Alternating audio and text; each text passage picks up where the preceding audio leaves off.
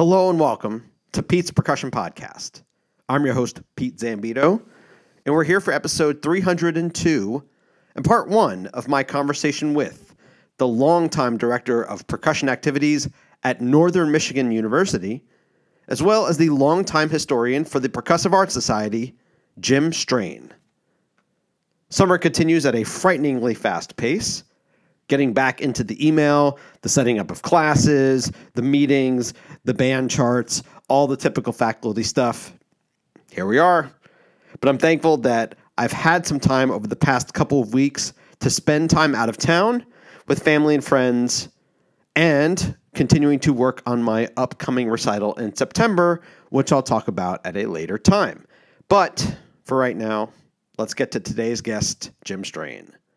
Jim and I have actually known each other for quite a while, essentially the entire time that the National Conference on Percussion Pedagogy, or NCPP, has been around. As I've stated before on the show, I've been involved in NCPP since the beginning, as it was started by my mentor and extremely recent podcast guest, as in the last two weeks, Cort McClaren. I was a grad student at UNCG with Cort in its first year in 2000, and then I ran the conference as part of my grad assistantship for the next three years. In any case, those early years included Jim as someone who came to the conference on a regular basis and contributed all of the time. And that's how we met. What was fun about getting to talk to Jim over the years, but particularly here, is to not only hear more about his backstory as it relates to NCPP, but about his background and his position at the school. One of my favorite comments from Jim regarding opportunities that comes up here is, quote, when someone opens a door for you, walk through it. We'll talk more about the doors that were open to Jim over his time in his career and how he's made that into his own path. We get to a whole lot in this interview to the point that we'll be making this a two parter. This time around, we'll get to everything regarding Jim's job at Northern Michigan and his presence in the surrounding communities, his connections to NCPP, his work as the PAS historian, his roots in many parts of the South, and his degree work and early career in Arkansas and Cincinnati. In part two, we'll get to the rest. So let's get to it. We recorded this interview over Zoom on June 17th, 2022, and it begins right now.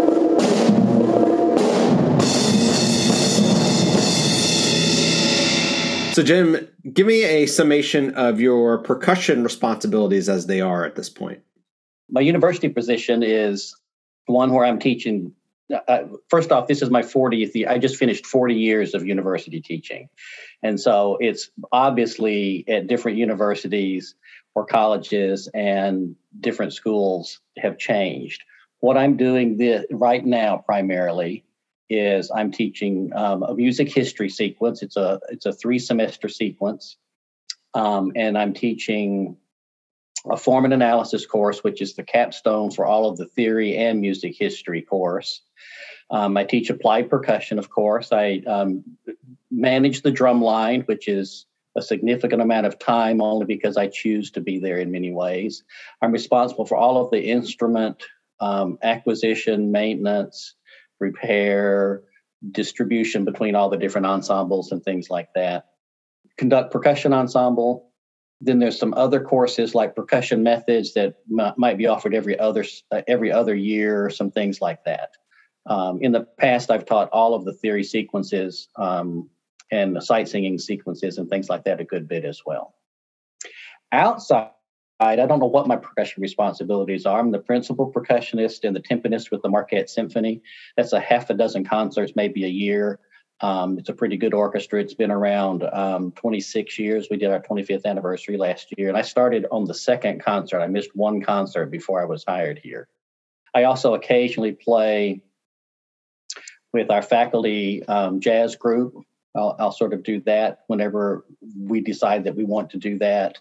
Um, I'm that's you know that's often at our jazz fest we've got a pretty good jazz festival it'll have like 20 25 high school bands at it and a guest clinician you know pretty important person someplace.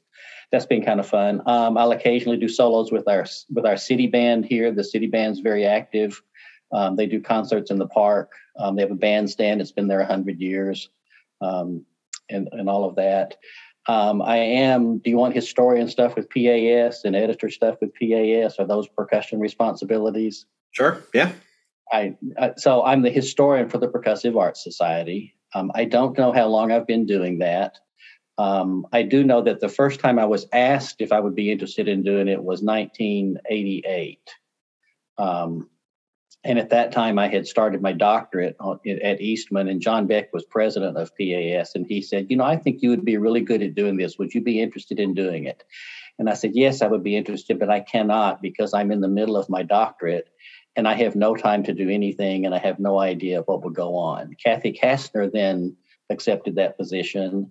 And probably about five years later, she something like that. She said she was done with it, and said I should do it. I, th- I think I did it one year interim. Um, and then I put together a, a, job description, and then Lisa Rogers and I became co-historians, um, which I thought was a great idea, and that started a very a very close relationship with Lisa. That um, I think she and I are just um, very glad we've been able to be you, you, know so compatible with our interest and things like that. And then I'm an editor for the Percussive Notes magazine. I'm an associate editor of research. And Lisa is also an associate editor of research. So we also collaborate with there. Um, so we're always in communication about a lot of things there. Lisa stopped doing the historian thing when um, when she became president of PAS. I don't remember when that is, but I still rely on her in her areas of expertise all the time. And then some way or other, I, I don't know where it started exactly, but um, I began writing not necessarily as historian or editor, but just because I took a very strong in, interest in the museum for PAS when it first started um, in Lawton, Oklahoma, the very first year. I was the first visitor to the headquarters when it moved there with Steve Beck. And I went there to look at the only thing that they owned that was a museum collection kind of thing, which was two large file cardboard boxes from Frank's drum shop. What that resulted in is me being very actively involved in the in the museum as it was built and things, acquisition, and then I began writing descriptions. We had a few different people in the office and some people that have worked there that did that. But many years ago, I began writing descriptions that go into the Percussive Notes magazine of all those instruments. So I get to research that um, and that's all good. There's hundreds, there's 150 maybe of those in the very back page of the journal there. That probably sums it up, other than the fact that any anytime someone needs a percussionist or a drummer in this area, I'm probably one of the very first people they will call. So if there are guest artists coming in, it's always good to do that. Um, sometimes it's some pretty big names at some casinos or something like that. So, so first thing is, what year did you start working at um, Northern Michigan? I, I was hired in the fall of 1997. Tell me about getting that job, where you were before then, and then what was kind of the status of the program when you when you enter it. The year before I, I took this job, I had left Kansas State the previous year. I had been associate director of bands and percussion professor there. I had left that and taken a one year appointment at Indiana University um, to teach applied percussion at IU in Bloomington. And I had recently gotten married. Um, and so the 96 97 academic year, I was in Bloomington. And my um, wife at that time was had been an elementary school music teacher but she was a vocalist by trade and she we discussed when that happened that she would like to be perhaps get into grad school. So she decided she would do that. She got into grad school there uh, to do a master's in vocal performance. So my whole year there, um, which was an interesting job, it was you know great people to work with, but they did not um, get along necessarily very well, and that's no secret to any of them there. And and my goal, I like to tell people, was, was to spend a year there um, helping as best I could with whatever anybody needed and be able to walk away from there with everyone remaining a good friend. And I think I was successful at that. The second thing my goal was, uh, and that's besides teaching um, that, my teaching load there was 20 performance majors. Um, that's what I did, you know, the full load, pretty much. Um, and so my second goal was okay, this isn't going to be a one year job. And my wife just started a two year master's degree. right. And so all I was interested in was I just need to make sure I have another job for next year. And Northern was the first job that came open that said percussion and some other stuff on it like that. And so I applied for it, interviewed, and got it. Um, and, and again, it's like most years. I'm not really sure. My guess would be there's less than a half a dozen any given year um, positions um, that that would start out with percussion on there, and sometimes none um, on that. So so I was fortunate to get that. Um, the program was very down. There were um, probably about less than 30 people in the marching band my first year of doing the um, drum line, I had five people on the drum line, and only one of them would say, I'm really a drummer. Everybody else was kind of something else, but they liked to do drumming as well mm-hmm. on that. Um, and the band director also came that year, and the orchestra director also came the year came that year. So we had a new percussion percussion slash theory, um, and director of bands and, and director of the orchestra. All three of us have been here the entire time now. We'll begin, begin our 26 years. So we're very, very close with that. Took a few years to build the program up. You said 30 in the marching band. What was the percussion majors situation like? Uh, I think I had one person that was a percussion major at that time. I might have had two. And I think that one of one of them like went through and finished, and the other one I think dropped out after a year. That's my recollection, and I'm actually still in touch with uh, every single person on that line. Um, and one, one, one is a clarinet player that's a local band director, hmm. um, and so she also remembers all of that. She's very active as an alumni as well as helping to, you know, just music education in the whole area here. So, what were you looking at and and I can include you and the other directors too. What were you all looking at facilities wise for where the program was when you enter? I think the facilities were adequate but dated. The building that we were in um, was built in about 19, I'm gonna say 65. The band and choir rooms were probably probably adequate for size wise. Instrument wise, I don't think they had really bought anything new percussion wise probably since um, that building was refurbished. They might have added another one other marimba, and they might have replaced a xylophone uh, or a marching xylophone might have been replaced. And it seemed like they had a keyline instrument that um, had originally had wood keys, um, something like that. Um, one set of functioning timpani, one set of non-functional, you know, from the 40s or something like that. Um, classroom space was okay, but it was also all dated and everything.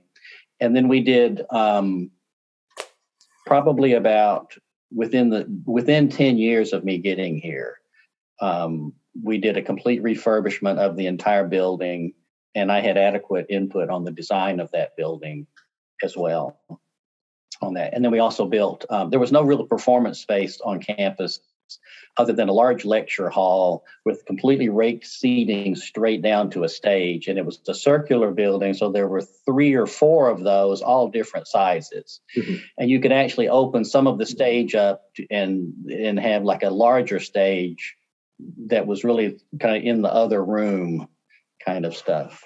Um, but acoustically, it was about as bad as you could. I mean, it was designed as a lecture hall, and it was about as bad as you could be acoustically on that. so we did build a really nice recital hall. It's a 300 seat recital hall. There's a civic auditorium that's managed by the public schools, and that's very old. I don't know how old it is now, and it's almost impossible to update anything with that. Um, it's functional, but it's got very small seats. I just don't know how people were so small like 75 years ago. It's like everywhere you go, it's like people really fit in here. like that. So, and um, that that seats um, 850 maybe something like that. And so, if there's a really big concert, we might do two shows of things sometimes, um, like the symphony or um, choral society or some things like that.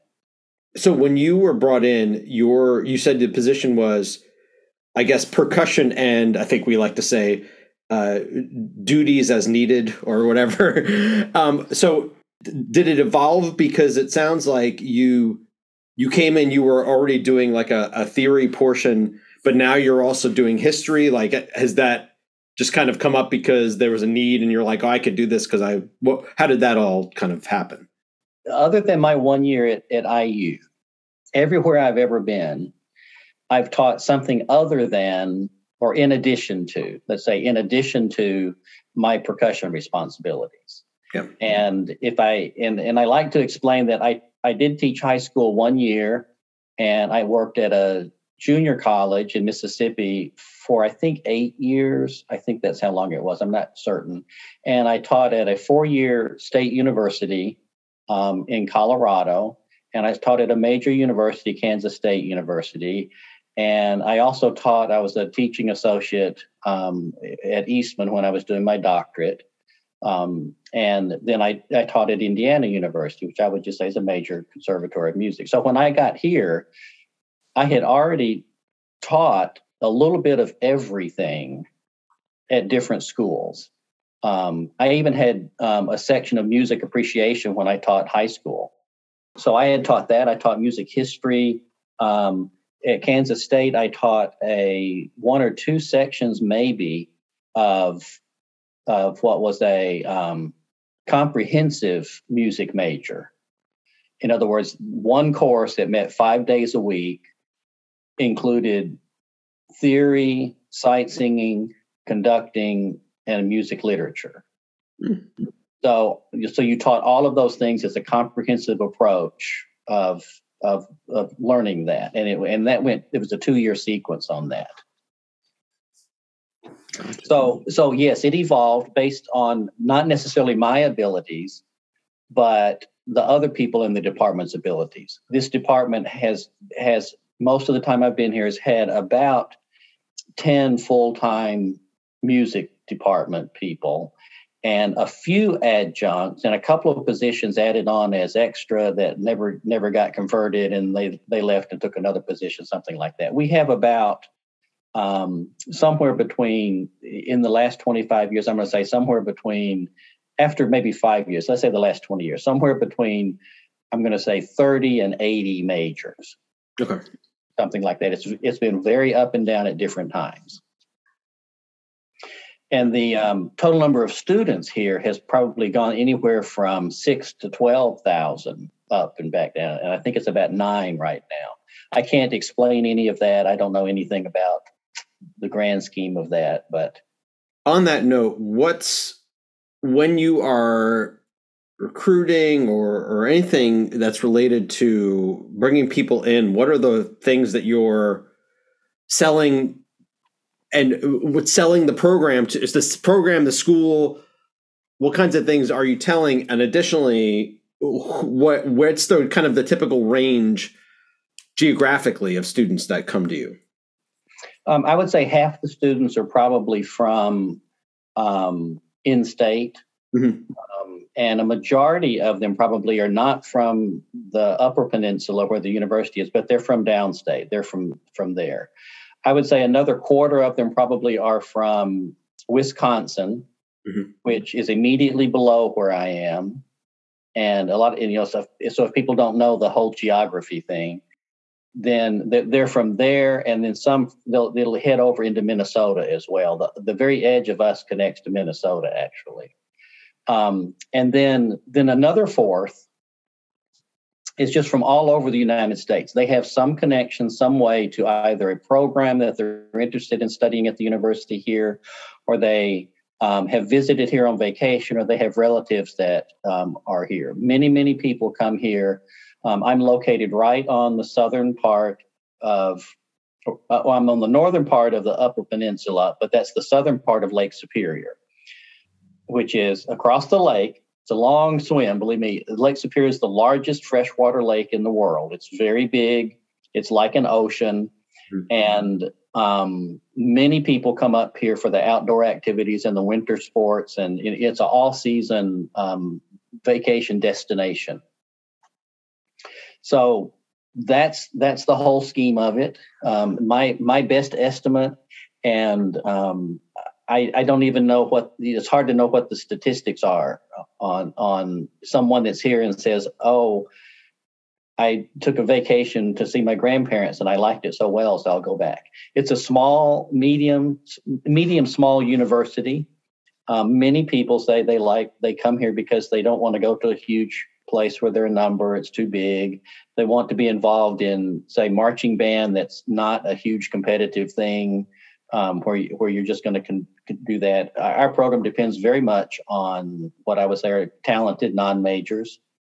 Um, with that, um, um, percussion majors, I usually have about a half a dozen. I've had as many as 15. I know that's the highest number that I can remember having, and that was a, a decade ago, probably at least. But even though I just have that many majors, I have uh, usually about 30 to 40 people that are active in some part of the program as percussionists. Um, percussion ensembles usually 15 to 20 people at least. Um, and the drum line is 18. It's pretty set at 18 on that. So, you know, when you were mentioning the, um, you know, the local, the symphony and the city band, are they using Northern Michigan's facilities, or do they have their own places? The Marquette Symphony, when it was started, was founded by the high school orchestra director and the music department chair at Northern. Okay. Um, there were some other people involved, but that's how it was founded. there was a process at different at different times to rehearse that group at the high school at first. And then we sort of worked out i was involved with the symphony very heavily. I was on the board. I was invited to be on the board when there was a big breakup of who was really running things you know whether it was the board or the head of the music department or the high school orchestra director all those people that had started it at that point we began rehearsing at northern and we used northern facilities for rehearsals and then we would move to the auditorium for the final two rehearsals and the concert. Um, that includes um, me working out that the symphony is able to use all the percussion equipment and be reimbursed for that and reimbursement for the truck to help move things. And then the city band has its own band shell um, at the park, at, the, at our city park. But um, it's it's very dated, and there is storage room out there, but it's impossible to rehearse there in foul weather, is what I would say. Um, and so the city band has rehearsed in various different places. When the high school director was the director of the city band, it would rehearse at the high school. For maybe the last 10 years, I'm guessing, is the um, university director here, band director, has been the director of the city band. Um, and so he's also moved that to where it's being rehearsed um, at Northern there was a time period in there where all of the instruments and the rehearsal space was at one of the um, multi-facility buildings in the city. It's it's at Lakeview Arena, and Lakeview Arena, even though and the city council used to meet at Lakeview Arena, so it's a it's a big public forum with some big rooms and things like that. But what it really is is a big ice rink. And so there's other rooms all outside and everything, but the instruments were stored there. We would rehearse there and things like that. I do not perform full time at all with the city band. I'll go in and do occasional performances. And then routinely, um, the directors have always asked me to play solos in the summer, to do xylophone solos or duets or some things like that. So I, I I'll always do performances outside if if I'm featured and things things like that. It's just really good publicity and, and kind of fun to play too. And the city band owns all of their own instruments and equipment and everything. Um, and and especially they've been going through the last few years and getting donations and writing grants and replacing and updating all their percussion instruments. They have a wonderful old set of original, um, you know, wide bar Deagan's Deagan round tops. It's just like you know, just a it's one of those that you just say, "Wow, I'll never see one of those again." So it's great. You know, one of the ways that we've known each other is because of the NCPP yes. the National Conference on Percussion Pedagogy. Uh, my guess is that your way in was your way in through Lisa, or did you already know everyone when, if you can remember back? I mean, that's twenty years ago plus at this point, but kind of your re- remembrances of being there in the early years. Those years have all gone by very quickly, and yes, I, it was Lisa that said, "I think you'd be interested in this, and and we'd like for you to come." Um, and I'm at that time it was it was at um, UNCG. UNCG. Yeah. And um, my guess is that every year for a while, there would, although there would be some people I would know, there were most people that I didn't really know. And a lot of times, if there was a guest artist brought in, I might already know that guest artist. But the vast majority of them, I really didn't know and we, of course, also what I'm going to say is that even though I didn't know them, we all had someone very close in common um, with all of that. Yeah. Um, and, and my and you know one of my favorite people at the very beginning of it was Joe Shively. yeah. um, and when he and I sat down to talk, then he said, "Oh, like here's where I'm from," or something like that. And it, as it turns out, um, just to show you how small a world is, is because you know he's a trombone player, but he said he got involved in this percussion stuff and all that. Well, the person that kind of got him involved in percussion stuff was Michael Bump. Oh, I don't know that I knew that. Okay. And Michael Bump was very best friends with my younger brother when I was in high school. Oh wow. they they are the same age and they were best friends and they're both drummers. Mm. And so so they were my student. I'm three years older than than them, and so they were my students. My early some of my earliest teaching sort of things, and especially at some we would have these extended summer camps at uh, uh, at music camps where we lived in Arkansas, and so I would be on the faculty there even as they went through that. And then Michael moved moved to Memphis and would come back and do lessons with with our percussion teacher there, Jared Spears. I don't know if you know Jared Spears' name or not. I know the name. I, have never met him, but and so that that event that essentially were like very quickly was like, oh yeah, like this sort of stuff. So sometimes I can look at, I feel like like Joe's like a second generation, or or that, um, and all that. I did, and the other people like I did not know Cort. Um, I knew who Cort was, and he's just you know turned out to be just a wonderful friend over the years and all of that. And you guys too, like you know, meeting all the up and coming people. I'm very fascinated. I was, you know, this this uh, this last um, conference that we just had, you know, the Cort introducing me as one of the old guys, you know, and it's like, okay, how long do you hang around to be like? And you look around, it's like, yeah, it's like me and you know three or four other people, and and yes, I've been around a long time, but I also started very young at it. It seems like. Sure. I've been very fortunate. I would just, you know, I just tell anyone uh, absolutely that music has been very good to me. Um, I have no qualms about saying to anyone, if you want to have a wonderful life and you like doing music stuff, then absolutely pursue it. Don't think it's all going to happen that first week out of college, but um, you know, pursue it. And if you if you look to the right things and uh, and uh, walk through the doors when they open them, you'll have no idea what's going to happen to you, but it will happen, and and hopefully it'll be a great life for you. I hadn't heard that phrase that way, but I like the walk through the doors when they open. Wait, what? Say that again. When someone opens a door for you, walk through it. Yeah. Um, you don't know what's on the other side, but it may very well be. It may very well be exactly what you were looking for, and you didn't know it. Opportunities only come along much of the time one time for example, it was really hard for me to say no with that story when John Beck said, Would you like to be historian? Right. Because to have someone invite you to be in a position on an international organization that I had already been working with 10 years, yeah. maybe. And and if anyone's ever, you know, I, I don't know, can you still remember your first um, PAS convention? Uh, I can, yeah. I mean, was that not just a life changing experience? It was. It was a weird one though because my first one was was night. I, I went with UNC Greensboro um, when we were playing, and that was 1998 in Orlando. And at that one, I was I was interested in the conference, but I was more int- and it was like it was cool, but I was also like, we're in Orlando.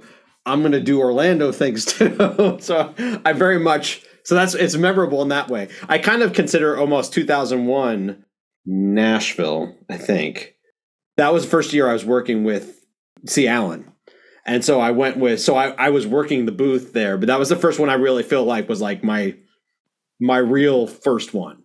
Because yeah, yeah. since then I've only missed I think one. So, so what was yours? What was your first experience? Well, my first experience was many years before that. It was 1977, mm-hmm. Which was the second officially named PASIC convention. The first was in 76 in Rochester, New York. Uh, e- even at that time. Where was it in 77? It was in Chattanooga. Interesting. and we drove we drove from Arkansas all the way across Tennessee mm-hmm. in a car. I think it was a car. It might have been it, may, it might have been two cars and I met so many people that first convention. I was not a shy person. I think I was a sophomore. No, I would have been a junior. I still have visions of every all kinds of meeting all kinds of people um, and talking to them. And I definitely even remember the the concert by the um, UT Chattanooga ensemble group. We had all new music for ensemble. I remember that concert. I can even envision right where I was sitting and things like that. It was just a huge life changing experience. I think it is for anyone. I don't remember why we started this, why I asked that or brought that up. Oh, it was the it was opportunities. The, with opportunities. Yeah, walking through the door. I had been involved in in in PAS, you know, from my college days. That year, even maybe the year before, um, we had established a state chapter in Arkansas when I was a college student, and I was one of the officers in the state chapter as a college student hmm. um, with that. And, and, I still have newsletters that that I help send newsletters that I still have copies of those first newsletters from from from that Arkansas chapter sort of thing. And we had days of percussion. Um, we we would do that um, Chow Ragsdale had not quite yet gotten to um, the University of Arkansas. That was kind of going on right at that same time. Um, and the same thing with Memphis State. Frank Schaefer was just coming into Memphis, uh, University of Memphis now, but Memphis State at that time. Um, so there's some, it, it, goes by very quickly and it's a long time. And yes, all those connections have always helped me um, go through what it was. I was very happy that it came back around to do historian with PAS because that provided me so many opportunities. I never thought I wanted to be a writer or a historian or anything like that, but I would say by nature, I'm a very curious person and I like to learn about things. I believe you. I mean, I believe you just from you telling me all of the different styles of courses you, you're teaching that you, you don't you don't teach the history sequence and the theory sequence and percussion unless you're well you may have to because you have to you don't do it well unless you are interested in in learning more about those things. Yes, um, and and I would even tell you, as you probably know, my advice to anyone looking for a university job is be be, well be well versed in in all the areas possible, because it's very likely that you are going to have to teach something else. You do, you just most people don't just get out of school and walk right into a, a, a job where you got full duties as just a percussionist. And to be honest about that, if you're only teaching percussion, you're probably missing out interaction with a whole lot of really great talented musicians and curious students that you could be influencing. Sure. Um, in other words, I, I realized that at some of the smaller schools I was at is that, oh, this is great. Like, like this trumpet player is just fantastic to, you know, and this piano player is the one that really wants to have a discussion about somebody that you'll never discuss with an undergrad, you right. know, if it wasn't, if it wasn't that, that person. So I, do you, I'm curious, do you remember some of the people you met at that first PASIC that you went to? Uh, oh yeah. The, the person that I that I remember best is, and I can't remember her first name. I always get it right, but it's Vic. It's Vic Firth's wife. Okay. Um, I think that I met Mike Walter at that one as well. I met um, Haskell Harr. His name's on the book. Books. I someplace have my program from that, and I decided I would go around and get signatures of everyone that I met. I had my entire program is covered with signatures oh. on that. And I know that a few years ago I pulled it out and put it someplace so that I would know where it was because I wanted to use it for something. I can't find it now. I've been looking.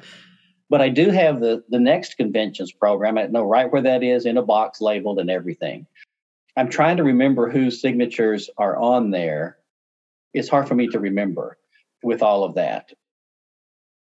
But if I if you see that that's the kind of question that you asked me, and I, I'd have to go back and look at who all was there, the clinicians and things. And once I did all that, I said, "Oh yeah, I remember this person, this person." Um, and a lot of people I can remember who they are, and then I can't remember what their name is. Even it's like a, real, a, a, real basic. It's like, oh, yeah, you're like, really well. Well, you're studying the. You're. We're all looking very intently at everyone's name tag, like, yeah. and you're mad that it's it's flipped over as it always is. And you're like, oh, yeah. I can't tell who that is. Well, Jim, let's back up. Where you grew up in Mississippi? Is that right? Did I, did I have that right? I had lived in Mississippi, Tennessee, Arkansas, and Texas before I finished high school. Wow. And my father worked for the Boy Scouts. He was a professional Boy Scout, professional scouter. Okay. And in order to rise up to the next level of of of responsibility and and entitled position, you have to move councils. Okay. So I lived in. Uh, I was born in Greenwood. Uh, moved to Memphis when I was four years old um, moved to Jonesboro, Arkansas when I was 10 years old in the fifth grade. And then my senior year of high school, the in between my junior and senior year of high school, my father was was transferred to Amarillo, Texas. Mm. And they gave me a choice. My parents did. Um, I had two. I had a younger brother and a younger sister still living at home with me. My older brother had left and joined the Air Force. Um, but they said to me, you can either move with dad and have your whole year, senior year at that school, or you can stay here with the other two until the house sells. And when the house sells, that's when my mom and my sister and brother were going to move to Texas. And I made the decision at that time. I said, well, let's just, I'll just do my whole senior year. I don't want to move. And I did ask, how long will it be? And they said, we have no idea how long it will be. So, so I spent my senior year in, in Amarillo. I graduated high school there. Um, and then at whatever point, university sort of decision, and I decided I would go back to Jonesboro um, and study with the percussion professor there and the director of bands there that I had known since I was um, in the sixth or seventh grade, and and that was Jared Spears. Oh, okay. So I went back back there, and I had a pretty good scholarship there as well. I mean, obviously, you, you've piqued my curiosity about the the the Boy Scout portion because I guess I don't always think about. I know that there's like a a, a national organization behind Boy Scouts, but I, I don't ever. I guess I, have never understood like that portion of it because it's always very localized to to you know a certain city or a bunch of troops or however. So um, uh, uh for you, I'm curious. Were you? Was there pressure? Did you do Boy Scouts, or was there pressure for you to do it because your father was involved, as he was?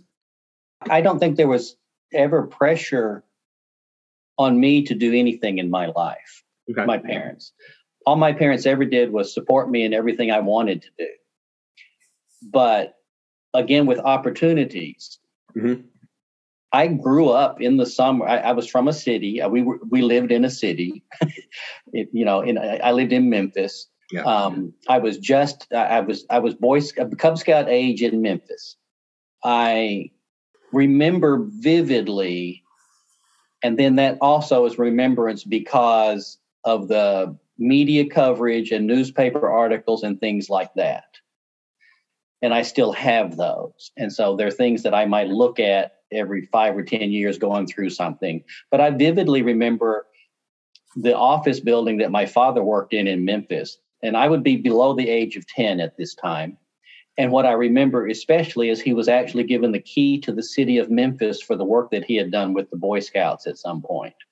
So I grew up at summer camps from the city. I we'd go to the camp in the summer, and my my dad would work the camp and all of that sort of stuff, and I would be there. And so, you know, I I could. You got archery, you had a lake, you had boats, you had skeet ranges, you could you build campfires, you did all that stuff way before I was old enough to be in the Boy Scouts. I was just going with him as that. And then yes, I then went through went through the whole scouting program. Um, I came a little bit short of I think one merit badge and a community service project of getting my Eagle. I'm sorry, uh, of getting that because I moved my senior year of high school, and that's what I lacked. I could not find a troop at that point, but in re- in reality, music took over my life my senior year of high school. The high school in Amarillo, which was a fairly large town, city, Texas. Mm-hmm. Um, the high school that I went to was the was the suggested preference when my dad said, "My son needs a, the best band. Where is the best band? Which high school has the best band?" And so I went to that high school. They had a band, an orchestra. They had a, a, a nationally renowned um, theater troupe, dance stuff, and all of that. My band director was the timpanist in the Amarillo Symphony he also was the orchestra director. Um, that afforded me great opportunity. I played full time. I always explain this to you. I played full time in the Amarillo Symphony as a senior in high school, and I got paid for it. I would go at the convention, the downtown convention center music hall, play a concert. It'd be packed. People would clap. They'd love it. They'd come talk to me after the concert. And on Thursday of the next week, I'd get a check in the mail and I just thought this is kind of fun um, on that. And I had been doing orchestra and concerts a few years before that back in Arkansas, but it wasn't on the scope that it was with Texas. So scouting did provide lots of opportunities. My father also provided those via scouting. Um, a couple of things was like he actually made an explorer post. An explorer post are the older scouts, and the posts are built around some kind of an activity, possible careers um, for example, they have, um, you know, they might have um, like emergency medical kind of kind of things, like an EMS post where you learn all those skills as a scout. Well, he made a band, and so we had this explorer band, um, and he did marching band, and he did um, did a jazz band and things like that. He also, looking back on it, probably influenced me some. Is he had a, a post that did um, was like a public publications kind of thing, and so I worked in there sending out newsletters for the for the council and things. Learned all of that sort of stuff, editing and publishing and stuff like that. So so it was it, it's that, and then I got to travel. Um, we would go to jamborees. I traveled half the United States. Um, you know, it, it, going out to um, uh, jamborees and things like that. People from all over the world. Um, visiting all kinds of places, um, adventure camping, adventure canoeing, whitewater rafting, all that kind of stuff growing up. I always thought I would be heavily involved in scouting as an adult. That never happened. My marching band, my band experience, that took the place of community growth of what Boy Scouts would be and community participation when you told me the ages that you moved to these various places, it sounds like you actually kind of it, it landed well with your musical development because you when you go to Arkansas, right? No, yes. where do you go after Memphis? Is it yes to Arkansas? Right. So when you go there, fifth grade, right? Or fourth grade, you're in that time period where that's usually when beginning band is. So it right. sounds like you could actually have a pretty stable band and music, you know, music upbringing, even though you've had a lot of movement. I can tell you about my beginning band thing because it's very unusual. Um, and you can, and you'll see why. I was just discussing this with a, well, a retired uh, person who is in her 80s now that's a graduate of the CCM Conservatory and was in the Cincinnati Symphony back in the 1950s. I was discussing this with her because we were talking about our, our upbringings and what, you know, what were important things. And so one thing that was important that, that I didn't realize at the time is that we actually began beginning band in Jonesboro. We began that in the seventh grade. They had a they had a junior high school system set up, and um, the whole education thing of how old's everyone supposed to be and what ages are in the same building and that sort of thing. The whole progressive um, sort of process of when should you learn everything. At that time, um, the, the junior high was seven through nine, and the high school was 10 through 12. In the sixth grade, the directors would bring a small group over from the middle or the junior high, and they would play. And then we, you would have meetings after that to, for people that are interested. They discuss all the instruments. They had really good recruiting. And so I remember that. I remember sitting across the table with the director, Ruth Poston, when I was in the sixth grade, and her saying to me, What do you think you'd like to play? And I said, Well, I want to play drums. And you can imagine how many times she hears that with all of that. And and she said, Well, do you you have any experience? I think, Oh yeah, I said, Yeah, I started playing drums when I was four. I got a drum when I was four. My uncle's a drummer and I have a drum set. I just got a drum set last last year. And um, then that that seemed to make it okay since I already had drums. It was it was better, and that I had a background. And then I think they also talked to parents, and my and my mother said, "Oh, absolutely, it's okay, and should, he should do this, and he can do whatever he wants." And then the the thing that was interesting about it is that my first year, my beginning band year. Now you have to realize this is 1969, 68, 69, something like that my first year, we had a percussion class for beginning band. You know, it was like nine of us. That's the whole class. And we had to pick to emphasize either snare drum or keyboard instruments. So you either play mallets or that, you emphasize that. And we did that the first nine weeks. Then the next nine weeks, we switched and we did all the other areas for like you know, three or six weeks each. So we had to study accessories. We had to learn all that stuff. We had to do timpani. We, you know, the snare drum had to switch to mallets, the mallet switched to, to that, and drum set and all of that stuff. So I had a whole thing. The only time we got together with the rest of the band was the Christmas concert and the spring concert. Now, that was, I guess, in my brain, looking back on unheard of, but I thought that was normal yeah, so I learned all of that stuff, and I still wanted to be a snare drummer. I was a rudimental snare drummer. That's what I wanted to do. I remember being in the eighth grade, maybe, and watching the high school band march, marching, going across the the road for Christmas parade, and and looking at them and saying, next year I'm going to be doing that on that. Now we had junior highs had we had football, competitive football Mm-hmm. So I did marching band starting in the eighth grade, and we did shows and everything. So I've been doing marching band a really, really long time now. It seems like. Yeah. Okay. Can't get away from it. Sounds like. That's right. You know, I've, I've had jobs where I was not responsible for marching band um, in a couple of different schools, but most of them I was. You know, not not that I'm the marching band director, but I'm doing percussion assisting them. Right. It's hard not to if you want your students to play well. Right, and it's also the most contact you're going to have with them is through marching band. Yeah, and not only them, but all of the other students as well. Yeah. Um, it's you know, and and, and that gets pretty bad sometimes because yeah like there's a hundred students that you have no idea what the names are but you know what instrument they play. Mm-hmm. so. Yeah. Sometimes you don't even know that. Sometimes you're like two months in like you oh, look familiar? I, we have we have a band banquet every year and the seniors all get to get up and give you know reflection senior reflections time. Mm-hmm. I can't tell you how many of those. It's like, man, I've never seen you.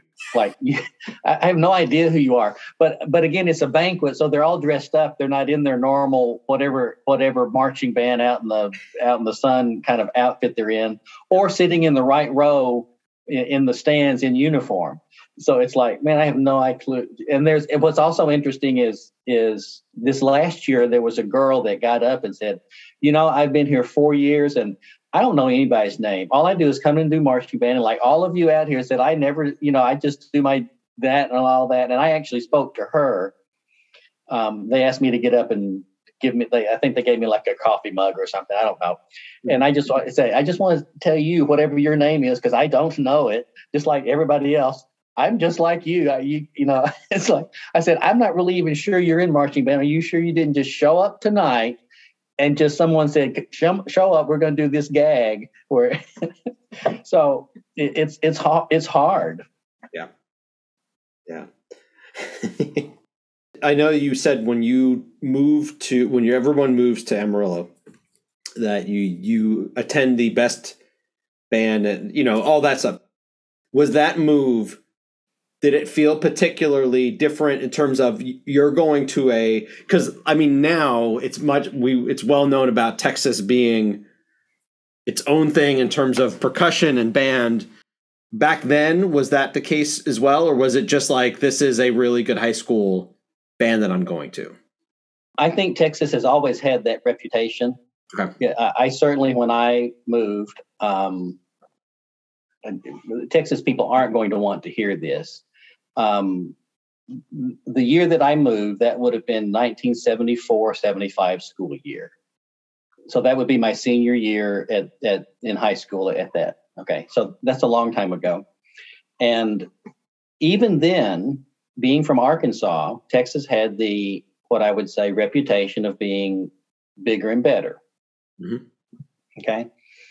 Um, much of the time, I would agree that bigger is better. Not necessarily that bigger and better, but bigger is better. There are certain opportunities um, that one has when when a school system is a certain size or a city is a certain size um, compared to smaller places. I've lived in lots of different places, and that's you know something that I've I've recognized.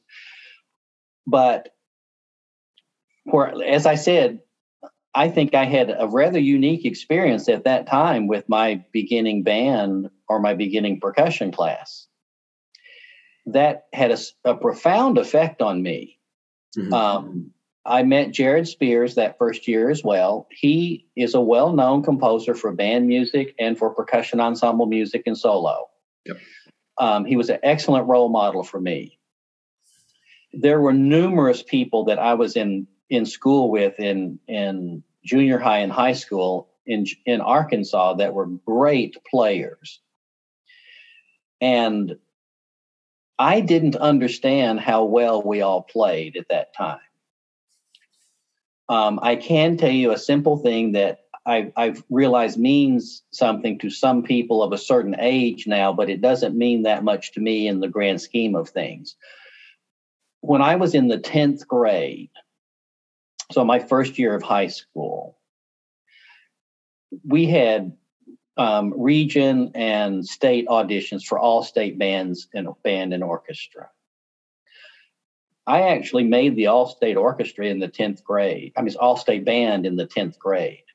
That was unheard of at that time. Mm-hmm. And I can't explain it. I just know that I did that. Mm-hmm. I then didn't get high enough in my region auditions my junior year to even be allowed to audition for the for the all-state band my junior year. Then I moved to Texas. Here's what I realized when I got to Texas. Our drum line, we do marching band camp. First off, I'm a new drummer. I'm finding out all oh, my band director's a drummer and he's got drummer issues like all you know whatever you, the instrument is you have you have all your opinions about all this sort of oh, stuff. sure. and then and then i realized oh all of you people can't read music. All of these drummers were just learning everything by rote. He'd pass music out. I just play right through it with every and i'm looking at everybody and, and they're looking at me like like you you know how this goes? Do you know this? I say no this is that's i'm just reading the music. You're just supposed to read it. You know it's marching band music. You know i'm doing snare drum stuff yeah. And so what I realized was that they they didn't learn to read music as percussionists. I have no idea what all their background was and all that, but it became very obvious that me thinking I was going there and I was going to be low man on the totem pole because of the reputation, I was not. uh, not by a long shot on that. The school was a great program and everything, but at that time, it just seemed like, you know, I, I can remember one guy that was a pretty competent drummer, and we've actually stayed in touch the whole time, you know. Mm-hmm. Um, I, I, know right where he is and, and all of that. And um, there was another piano player that was an oboe player as well. You know, he ended up going to the University of Miami um, Conservatory and wonderful musician and all of that. Uh, so there's a lot of great players there, but the drummers in marching band were like, ah. So, um, so my experience was very weird. Um, I've been telling this story. I'll tell people this story too. My my director was a curious thing. He was not happy as a timpanist and a high school orchestra and, and and band director. Mm-hmm. I don't know why, but you could ask a lot of people, and they would probably all say the same thing. His wife was was a uh, was played piccolo and flute in the symphony, and she taught someplace too. And I remember them going through a divorce even at some point. Mm. Um, and that probably has nothing to do at all with it. I just that's that's me thinking back to that high school director. It was it was an interesting path to walk with him because I was very interested in music and he was very frustrated with music. So, in some ways, he was discouraging me from pursuing it. But then at the same time, he was providing me opportunities. So, one of those opportunities he provided me in the fall, he said to me on a Monday morning, he said, I think maybe you should go up to Pampa this coming Saturday and you should audition for the district band or the district orchestra. And I said, Well, what is that exactly and what is it? And he explained how it all worked, kind of. And I said, Well, what do I have to play? And he handed me this stack of music. and I had to play everything snare, timpani, um, tambourine, xylophone, bells. It was this whole long list. It was an orchestral audition, and we didn't just audition for people. We taped it. We went to a taping center, and that's where everyone was taping it. And then it was sent to the region, and the region selected people from there. And then they sent it to state, and they selected it from there. They took four percussionists in the all state orchestra at that time. I was selected as one of those four performers that means something to you if you're from Texas and you understand how competitive All-State might be. They did the orchestra first. If you didn't make the orchestra, well, then you had a chance to audition for the band come come like um, the next month or something. Yeah. So anyway, that's something that if you're talking to high school people, he's talking to people from Texas, they they they say, "You actually like you were in Texas All State." You know it, it means very little to me. It was just a process i went through. Now just to explain you know i mentioned Mike Bump and my younger brother. Yeah yeah. You know that Mike Bump was a success is a successful percussionist. Great player. Yeah. all that. Three years behind me my brother comes along and of course he's saying great like you made all state in the 10th grade and now i have to and i'm in texas and it's like, I said, you don't have to compete with me. Well, sure enough, I think he did that as well. and then the next year, I think he said he was going to do it. So, so my younger brother's a very good drummer, you know, very good percussionist. Um, and he made Texas All State. And then the next year, he was he was he was coming up. I remember, uh, and I was off at college by now. And his friend, you know, he was talking to one of his friends, and his friend said, I may as well just not even audition because if you're going to audition, there's no way I'm going to get in, you know, in, in school there. And he said, well, he said, you know, I've already done it. It's not that big. I just, you go ahead and do it. I won't even do it. It's not, you know, he was into computers then um, and all, and, and all this. So he had kind of moved on. And so he did that. He, he, he, he stepped aside, and let that guy, and then that guy didn't make it.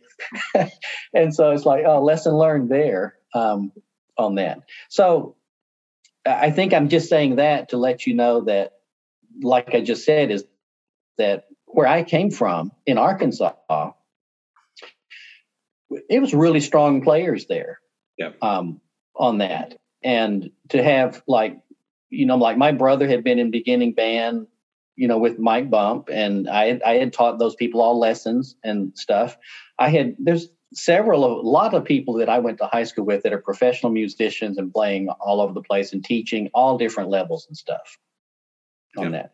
So yes, I thought it was like you know people would ask me. I remember more than one person asked me if my feet hurt when I got to Texas, and I said, "What do you mean? Do my feet hurt?"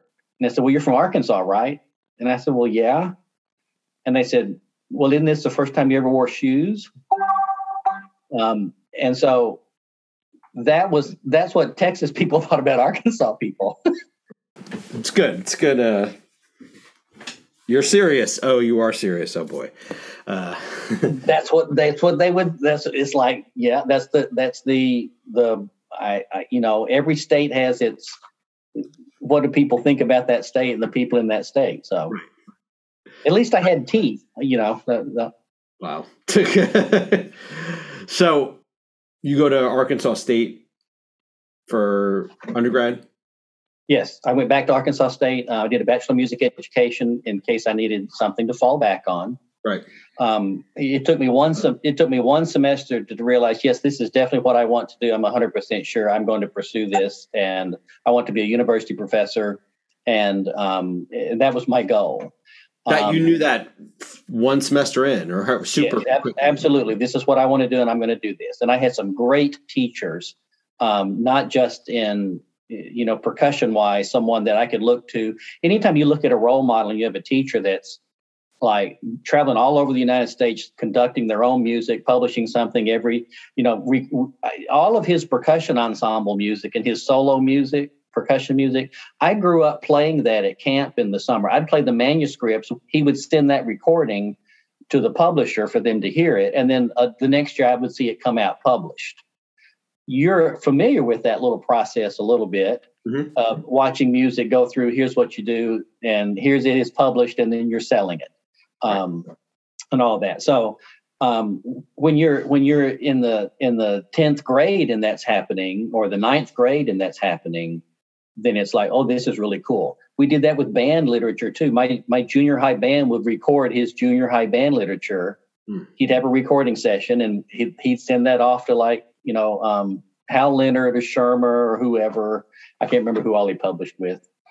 Um, and so I, I went back there, studied there. I knew I wanted to teach teach university level and pursue percussion and that sort of thing. And so he I started looking for schools to do graduate work, um, and he said he said to me, "You should go see about studying with this, these people. These are the people that I think you would like to do."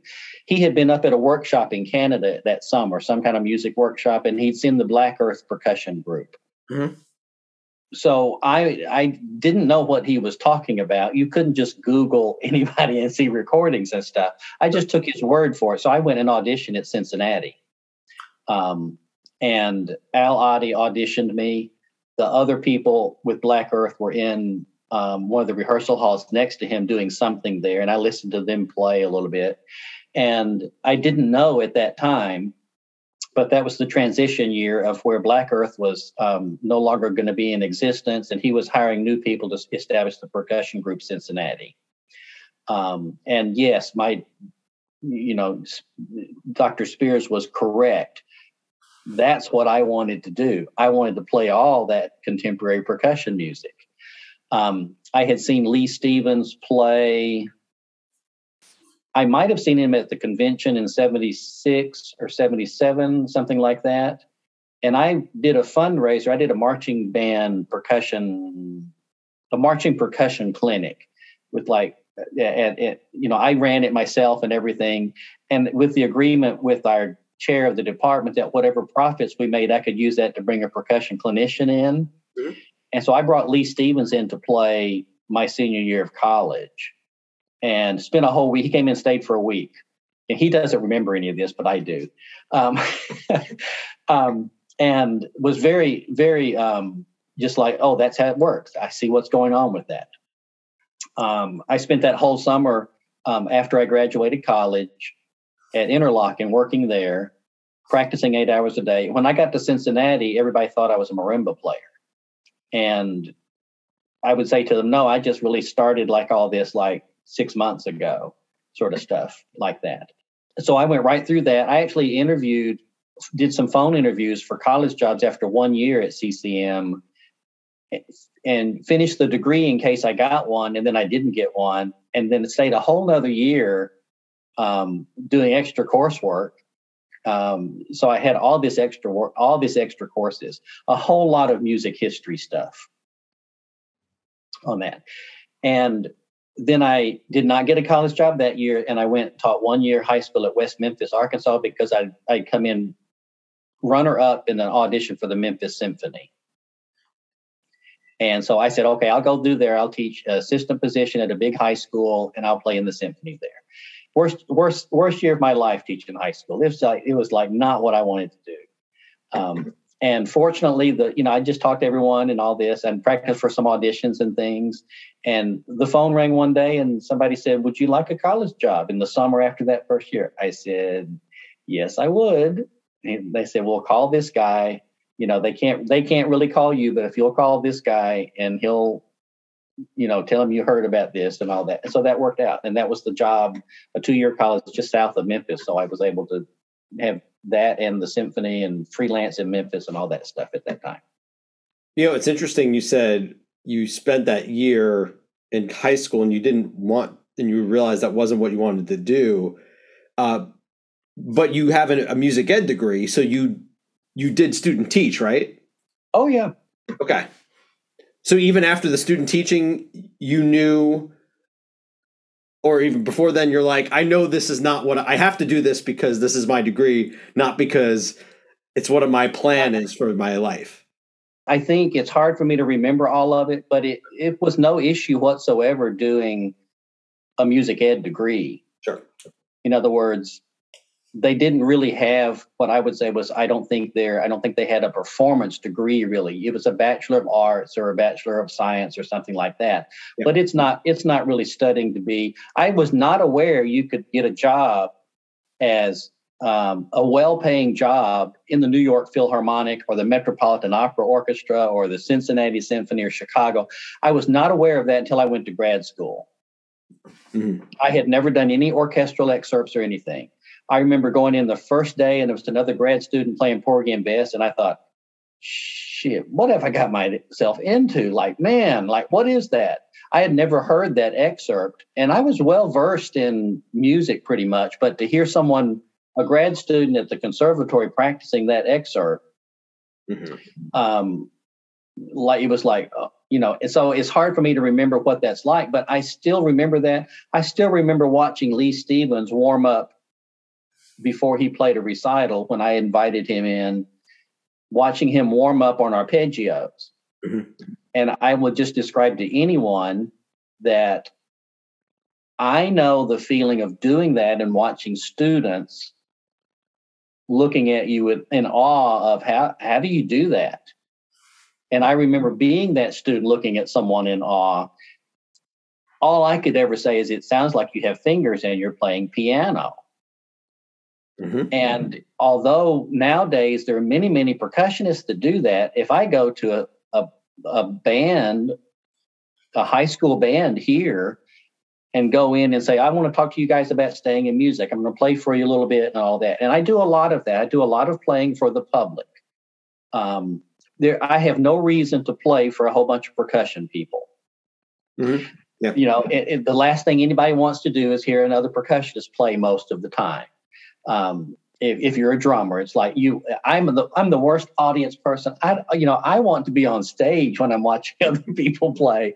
Um, not that i want to be playing what they are but i just look at them and say wow that's like really good. I, I need to go practice because i want to you know like what am i going to do next? Like that sort of stuff. It's it's interesting how bad an audience person and listener i am hmm. um, compared to how much i enjoy going on stage and play. And it doesn't matter what it is. It can be anything Mm-hmm. My my basic answer all the time, people, you know, if you just talk to general people, they say, "Well, what kind of music do you like, and what do you like? You know, what do you listen to, and all that." I say, "Well, I just listen to things I'm playing usually." and my favorite music is whatever somebody's paying me to play right then um, on that. So that's kind of the process after many years of doing that. I taught one year, and it was a great experience um, the person, it was an assistant director position at West Memphis, Arkansas, which is right across the bridge from Arkansas, from Memphis. And um, at that time, it was the fifth largest high school in the state. I don't know where it is now. That's a long time ago, but it was a very large high school. We had two symphonic bands, um, very large marching band. I had um, a rifle line and a color guard, but they all did rifles as well. I think there were 11 of them, I think, and they won the championship for the state that year. They were like just awesome people mm-hmm. um, with that. Um, a good drum line, the, the, talented students. The band director that I worked with was a was a super gr- great guy. I had known him since I was in the seventh grade, um, and I had worked with him at summer camps and everything. Mm-hmm. And so, so he was a he was a good he was a good music person that I knew. We had lots of mutual friends, and I'd worked as a faculty member in college where he was bringing his students. Um, some of his students already knew me, even. Mm-hmm. So, anyway, that was a great experience from the standpoint of I don't want to do this. Sure. Part of not wanting to do it was was what I was teaching. Well, you know, it was the second band. Um, I had a study hall. It was a large study hall. It was really cool in some ways looking back on it because in that study hall was the entire basketball team who at that time had the longest winning high school winning streak in the nation. Mm. Um, several of those players there went on into pro ball. Um, in, do you, do you remember any of their names? Um, the only name I remember that was pretty good, he went to Memphis State, and then when I was named, I, I think um, Keith Lee, I think is his name. Yeah, I remember him. I mean, I that's like very early in my my my sports knowledge, but yeah, that's good. Um, and and of course, I mean, they're these huge people, and the basketball coach was the assistant principal, and his and his daughter was a flute player in the band. Mm-hmm. Um, his name was Terwilliger, was his you know coach Terwilliger, mm-hmm. um, and he he's super tall and his and his daughter's just this little petite blonde, just super nice and everything. Anyway, um, and he told me he said if you ever have any issues with any of these guys, you just let me know. Don't don't argue with them. Don't do anything. Just let me know. And there was one point that came up and i told him i said i don't think i, I will you know. But yeah there was a point at some point um, i remember and i mentioned to him something about it and yeah they all came back in the next day. It was like boom they're just silent doing their work. It's just like they're not you took like, care of it. He, he, did. Um, so so all I would all I would say is that uh, high, high school seniors at that time, they really, they really think they've already learned all of it, and they're just in charge and big wigs. Sure, you know, and I didn't really like enjoy working with what I would say were people that weren't interested in learning. Right. Which I had a lot of those. Yeah. Um, they were just they were just waiting to get out of high school and then and, and then I don't know what they were going to do mm-hmm. um, with all of that and I didn't really enjoy any kind of involvement with oh I have to deal with a parent that's having an issue with their child or their child's having an issue and I have to deal with the parents I wanted to deal with adults and I wanted to focus on music you know I didn't want to deal with everything that's not associated with music right. best time of the day I always enjoy this this is because I'm a coffee drinker, and the best time of the day was when I actually had parking lot duty in the morning, mm-hmm. which I think that was a 6:30 or 6:45 assignment, and you had to stand out in the parking lot and make sure that when they parked their car, they got out of their car immediately and went into the building. In which you couldn't just stay in your car in your parking lot and do whatever you want to do in the car. Right. So I would get to go out and be alone and drink coffee in the morning for like 45 minutes. Mm-hmm. I remember that being being pretty cool. right, but not not working with adults. I, I, I got that. That is not a, a working with adults situation there. Right. Yes, and what kept me sane was I'd finish that, mm-hmm. Eat, drive across the bridge to a symphony rehearsal. Right. And so it's like, oh yeah, finally, adults here doing real music. Yeah. That makes if that makes any sense. When you're doing your masters, so okay, so you still you you know you're getting calls or you're, there's opportunities to maybe get to teach college, but at what point do you decide to somebody say, "Hey, you should really get your doctorate"? When does that come into your come into your head? Well, like I say, is I first off, you didn't have to have a doctorate to have a. No, I I understand, and that's part of the reason I'm asking that. At, at that time, yeah, uh, many, many, many, many. I, I can tell you this though is that after after having some bites on some college jobs after my first year. Yep. And that took place at the end of my first year my master's. And so there, and that's a Cincinnati has a quarter system. So there was a whole quarter in the summer where I was thinking I might get one of these jobs. So I enrolled full time in the summer and, you know, did a whole nother quarter of school, finished the entire degree. I had all the, all the requirements finished mm-hmm. um, at that point and then didn't get a job. And so I stayed.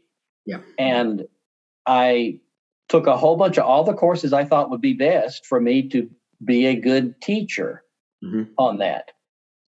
And that whole time, once I realized I'm not getting a job, that entire year, probably once a week at least, I would go to whoever it seemed like was the next in line, again, if necessary, over and over, trying to get this converted into a doctoral degree. In other words, I had finished the master's. Mm. And, oh, the, the, the the new courses you were taking. Is that what you mean? Okay. Yes. Yeah. In, in, other words, I hadn't graduated with a master's. I had just finished the coursework. Right. And I probably could have gone through um, matriculated with the degree anytime I wanted. Right. But what I kept trying to do was get get accepted into the doctoral program for percussion. Well, no one had ever done a percussion doctorate there. Mm. It's listed in the catalog, it's all right there, but they couldn't figure it out. It was a transitional time period also for the dean of the conservatory. I think someone died that year and there was a one year interim. And I even tried the next year afterwards, after I graduated from that, still tried to get in for a doctorate with that, especially I think when I had um, gotten my college job then, like the next year after that. They could not al Otte, you know al would and i would be in communication. It's like he could not get anyone to make a decision or a committee to make a decision while they were looking for a new dean. I said heck you know because they had never done it. All of the faculty there the three people that were there which were al Otte and jim culley and bill youhass mm-hmm. and and i was jim's first graduate student um, Jim had just graduated from his master's degree at that time and come right into the percussion group. So he and I were just two years difference in age. Yeah. And um, you know, just lifelong friend. You know, I just just just can't tell you how close that relationship is to watch all the great things that he's done and um, and and that and Al too. It took a long time, what I would say, for Al to um, Al's one of these people that you really have to kind of prove yourself to him he's got very high standards in lots of different things and all of that. And and i and i do feel fortunate.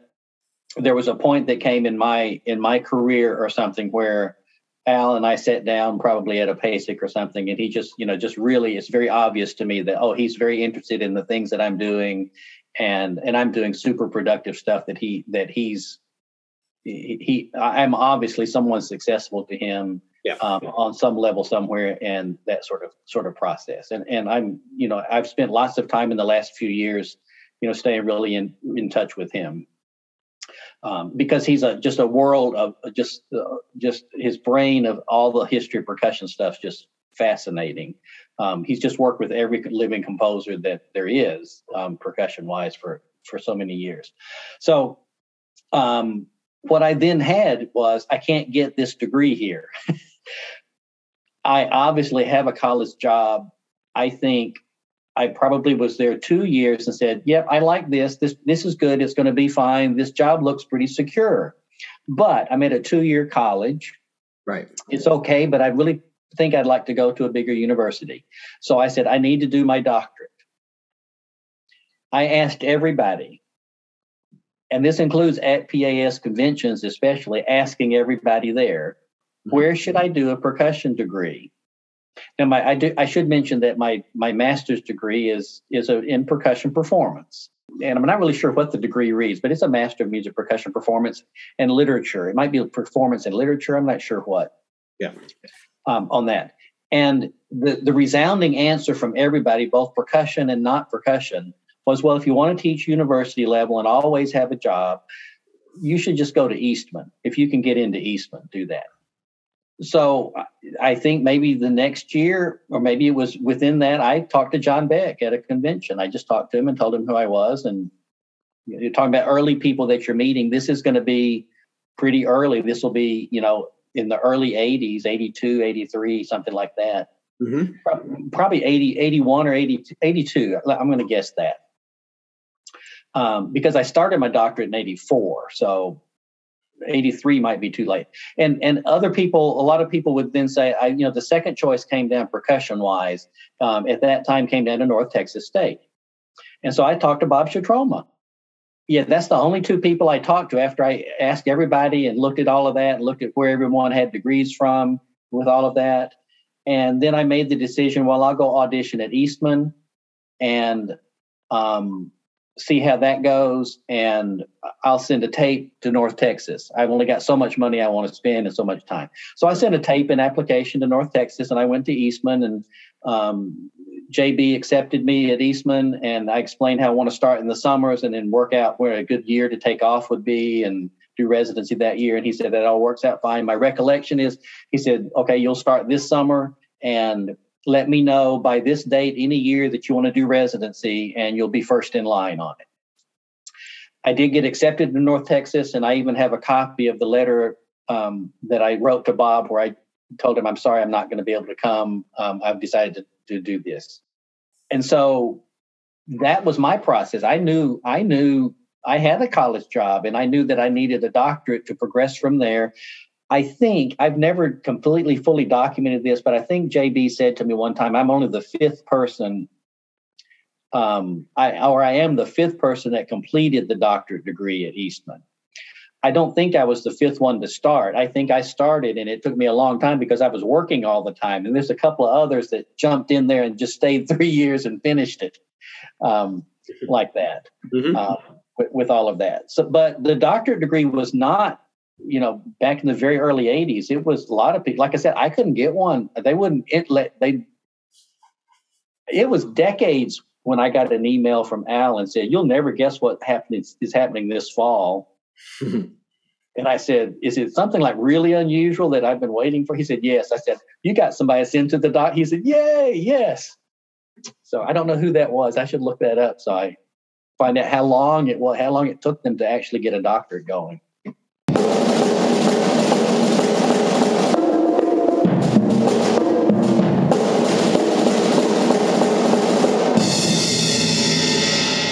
And we'll hear more from Jim next week in part two. So stay tuned as you will not want to miss that.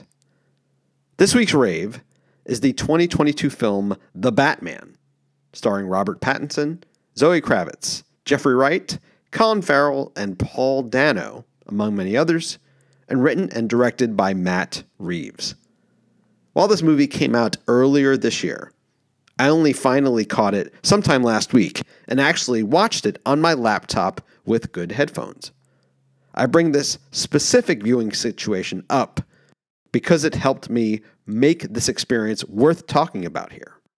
I will note at the start these types of movies with comic book characters or superheroes or a lot of science fiction are typically not my go to movies. I have to be really invested or have to see the movies in the theater to even watch them just once. It's pretty typical of my movie watching habits. With that being said, I've always tended to appreciate and enjoy the Batman movies. While they are comic book based, there's always been a heavy dose of reality regarding these movies, particularly the Batman Begins trilogy done by Christopher Nolan from the mid 2000s on. It's that kind of grounding that has always sparked my interest. After watching this newest version under Matt Reeves' direction, that grounding is really effective. One particular review from Roger Ebert's website mentioned it as in line with 1970s cop dramas, like The French Connection, among others, which I can definitely see. That gives this movie a grittiness and edge that I really enjoy. From that grounding also arises amazing images and scenes that are incredibly well crafted and beautifully shot. And while the movie is overlong, and it is, it's just under three hours, and it really doesn't need to be. This is when I should point out the importance of watching this movie on my laptop with good headphones. The item that really put this movie to the next level was the soundtrack. Yeah, I mean, you have the fight scenes and all the sound editing and explosions that is typical for these kinds of movies. But I was completely in on Michael Giacchino's score from the outset. In particular, he uses a repeated bass motive in the piano that gives this sense of a funeral dirge in one of the opening scenes, and it's a motive that shows up pretty regularly in the film. And this is just one aspect of the film that gives it an epic nature. But lastly, the end credits have a tune by Giacchino with these same ideas called Sonata in Darkness, which is a work for solo piano that is tremendous. It harkens to the work of some composers you may have heard of, namely, and among others, Ludwig van Beethoven, Franz Liszt, Frederick Chopin, Alexander Scriabin, and Sergei Rachmaninoff. Do I have your interest now? I hope so. A really good, interesting film with great performances across the board, particularly Zoe Kravitz as a soon to be Catwoman, a great epic, a dramatic feel, and a terrific soundtrack. Check out The Batman, now streaming everywhere. And that's our show. Subscribe to the podcast on Apple Podcasts and leave a comment and a rating.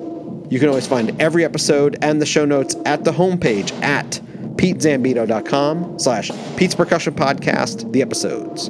The show is also on SoundCloud, Stitcher, Spotify, and many other podcast locations. If you're on Facebook, like the page Pete's Percussion Podcast.